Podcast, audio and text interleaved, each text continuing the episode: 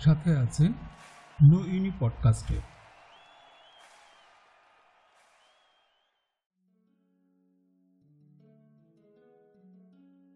লেখাই জীবন লেখাই জীবিকা। বিমল কর।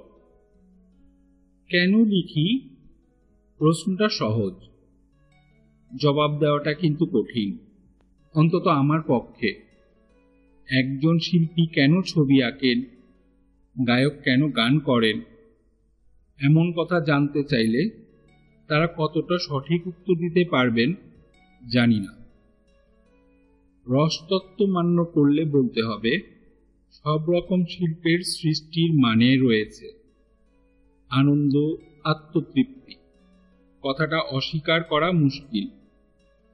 সামান্য লেখক হিসেবে আমিও মনে করি, ভালো লাগে বলেই লিখি। ভালোবাসি লিখতে তাই লিখি আনন্দ যে পাই, তাও তো সত্যি। সরাসরি উত্তরটা এরকমই হতে পারে। তবে যেহেতু আমি দীর্ঘকাল লেখালেখির সঙ্গে নিজেকে জড়িয়ে রেখেছি, তাই অন্য কিছু কথাও বলতে হয়। কম বয়সে যখন প্রথম লেখা নিয়ে মেতে উঠতে শুরু করেছি, তখন অত শত বুঝতাম না। অপরিণত বোধ বুদ্ধির দরুন মনে হতো দু চারটে লেখা যদি ছাপা হয় আমি কৃতার্থ হয়ে যাব। হয়তো পরিচিত হব লেখক হিসেবে, বাহবাও জুটতে পারে।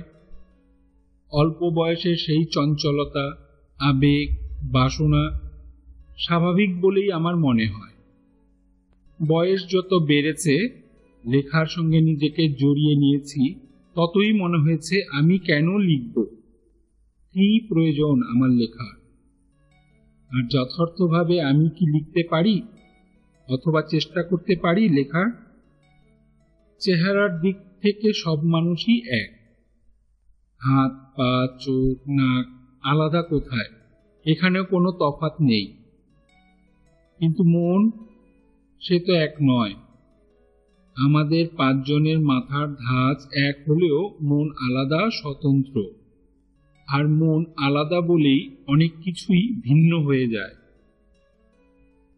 বলতে আপত্তি নেই, আমি যে একজন আলাদা মানুষ, আমার জীবনের শুরু, বেড়ে ওঠা, পারিবারিক পৃষ্ঠপট বা ব্যাকগ্রাউন্ড শিক্ষা দীক্ষা, অভিজ্ঞতা, রুচি আমাকে শুধু স্বতন্ত্র করেনি। আমার মধ্যে নিজস্ব এক জগৎ সৃষ্টি করেছে। তৈরি করেছে নিজস্ব দৃষ্টিভঙ্গি। যদি বলতে হয়, তবে আমাকে আমার নিজের দিকেই তাকাতে হবে। লেখার বেলায় দশে মিলে করি কাজ হয় না। সৃষ্টির কাজটা ব্যক্তিগত। সংসারে আমরা দশ জনে থাকি। কিন্তু সবাই কি লিখি না ছবি আঁকি? কেউ কেউ লেখেন কেউ কেউ আঁকেন। কেননা তার নিজের কিছু বলার থাকে, তাগিদ থাকে, অনুভূতি ও অভিজ্ঞতা প্রকাশ করার। এই আকুলতা ও মনোবাসনা থেকেই লেখা বা ছবি আঁকা। আমি সবসময় বিশ্বাস করেছি এই জগৎ এবং জীবন সম্পর্কে যার যেমন ধারণা জন্মেছে, সেটা প্রকাশ করার চেষ্টাতেই লেখক কলম ধরেন। তার এই ধারণার কোথায় কতটুকু সত্য, কোথায় ভুল, সে বিবেচনা অন্যে করতে পারেন। লেখকের তাতে হাত নেই। এখানে একটা কথা সবিনয়ে বলি। লেখার সময় অনেক ক্ষেত্রে আমি অতীতচারী হয়ে পড়ি। এর একটা কারণ রয়েছে। আসলে অতীতের প্রতি আমার এই টানটা অহেতুক নয়। আমার কাছে অর্থহীনও নয়। শুধুমাত্র কাল ও সমাজ নয়, যে সমাজ, মানুষজন, তাদের বোধ বিচার ধ্যান ধারণা, ভালো মন্দ আমি দেখেছি, সেই মানুষগুলোকে আর বড় দেখতে পাই না। বোধ হয় লস্ট জেনারেশন বলতে যা বোঝায়, এরা তাই। এদের জন্য আমার একটা আক্ষেপ রয়েছে। কেমন করে তা মন থেকে মুছে ফেলব? অথচ এটা তো ঠিকই যে, অতীত সূর্যাস্ত নয় যে, আজ যা অস্ত গিয়েছে, কাল সকালে আবার তার উদয় হবে। অতীত আর ফিরে আসে না। বর্তমানের মধ্যেই আমি বেঁচে আছি। কাজেই তাকে অবহেলা করার কথাই ওঠে না। লেখার মধ্যে ওটা তো থাকবেই। লেখক হিসেবে যখন দায়িত্বর কথা উঠে, তখন মুশকিল হয়।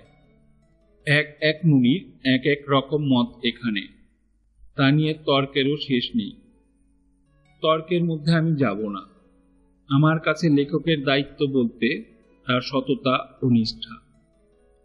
নিজের প্রতীতি ও উপলব্ধিকে যথাসম্ভব প্রকাশ করা। বাঙালি লেখকদের, বিশেষ করে যারা গল্প, উপন্যাস রচনা করেন, তাদের কিছু অসুবিধেও রয়েছে। লেখা যখন পেশা হয়ে দাঁড়ায়, অথবা বৃত্তি, তখন আমাদের লিখতেও হয় বেশি। অধিকাংশকেই স্বীকার করি, এটা ভালো নয়। কিন্তু উপায় কি? তবে বৃত্তি হিসাবে গ্রহণ করলেও যে লেখকের জাত চলে যাবে, তা আমি মনে করি না।